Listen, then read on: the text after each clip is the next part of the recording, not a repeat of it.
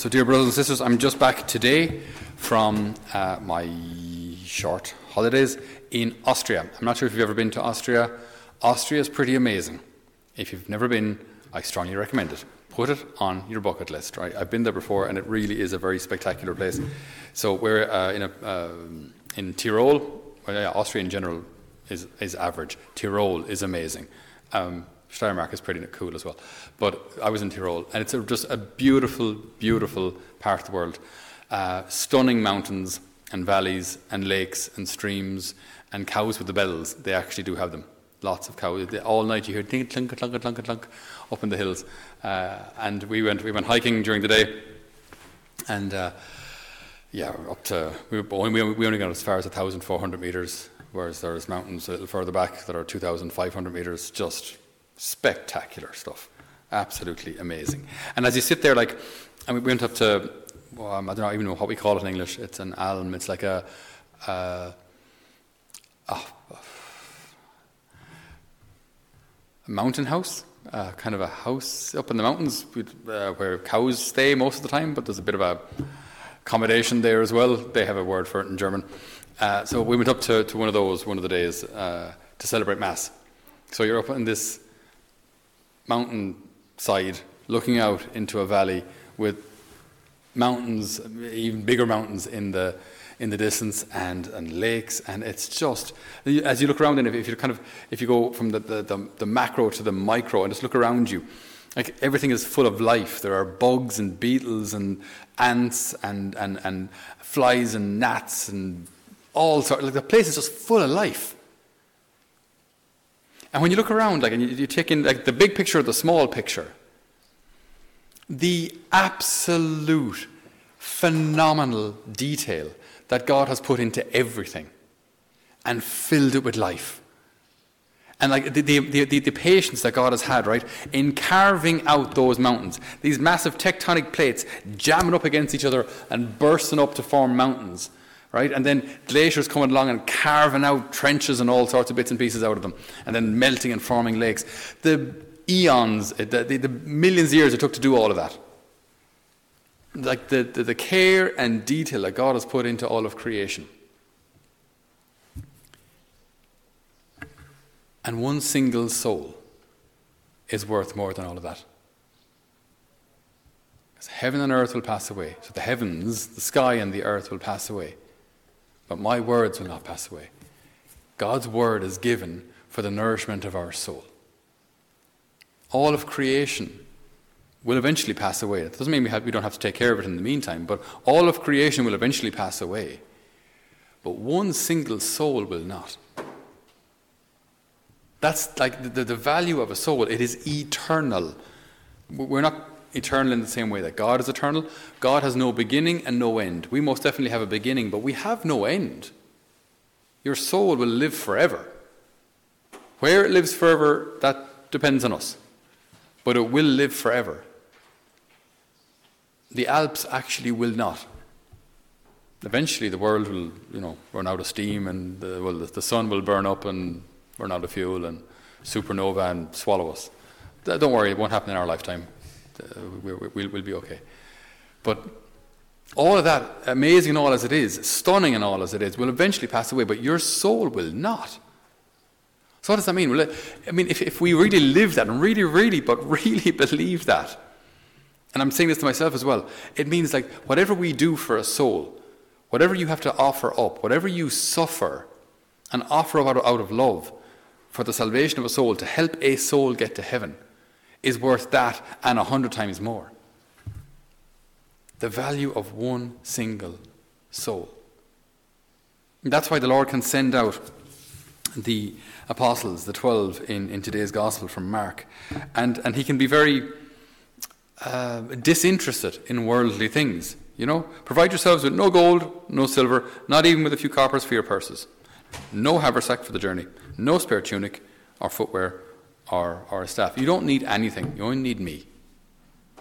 You only need me. Rely on me. Do what you're doing for the, the, the salvation of these eternal souls. And that's all you need. You just need me.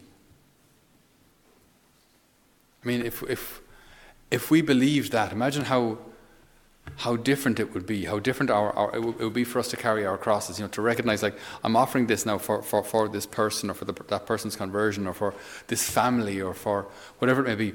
And, and it's a cross, and the cross remains a cross, and the cross always is something in and of itself negative, it's a consequence of, this, of, of, of sin, but it can be transformed through love. And then those hard days and those lonely days and those negative days and those days of, of rejection and failure and, and maybe even grief, those days can be transformed and can be offered up united to the sufferings of the Lord for the salvation, of, even if it was only one single eternal soul.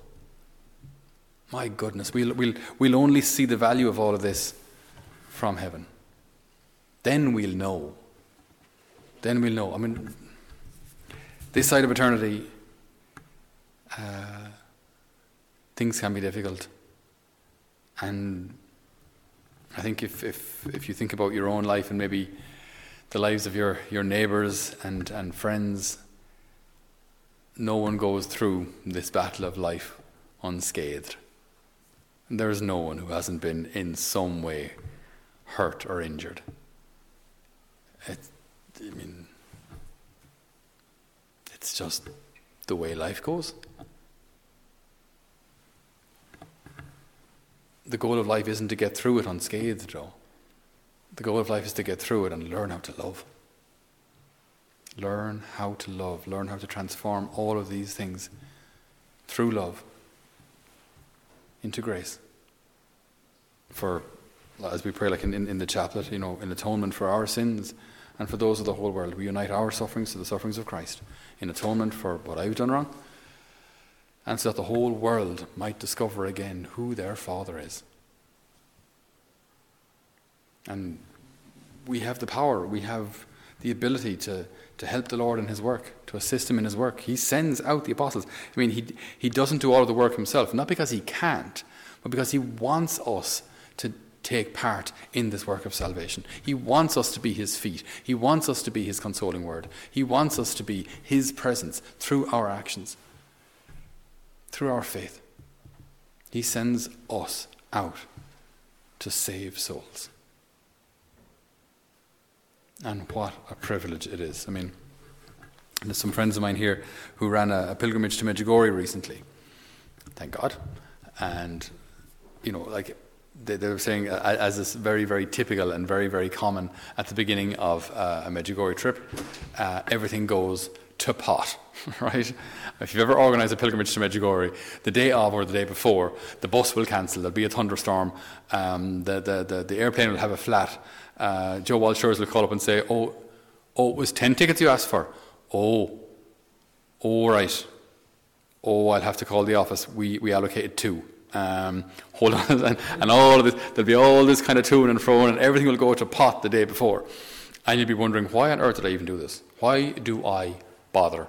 Right? I'm not even sure there's going to be any pilgrimage at all. Then two people pull out. I'm like, are you kidding me? What do you mean now? We pulled out the day before. Then you call like six people to see if you can get someone to fill two tickets. All this kind of stuff. All you know, on the day before, it's always, it's always, it's always the way. But then what happens? Well, in the end, just seems to work out. it just seems to work out two pull out and four pull in. And uh, Janie, we're, we're bursting at the seams now all of a sudden. And then you go out there, and then it's just, just blessing after blessing. And why do we do this? Because we love. Because we care. And because we want to be, in some way, the Lord's actors, his agents in saving souls. The love of Christ urges us on. So, as we gather here tonight in prayer, we ask the Lord for just that, that, that, that for this divine perspective on things. Looking at the world and looking at each other, looking at like every single person who has an immortal soul and those that we're praying for that we've never even met, you know, when there's an accident or a, a, tragedy somewhere at the far side of the world, and we're praying for people that we've never even met, and yet our prayers and our love and our, offered up crosses can affect, positively affect them. Why? Because we care, because we love. Because we want to be not just Christians in name, but Christ like in our actions. So we ask for, for that divine perspective. That if and when our crosses weigh heavily upon us, that we might transform them through love into a source of grace because we love and because we want the salvation of every single soul. Amen.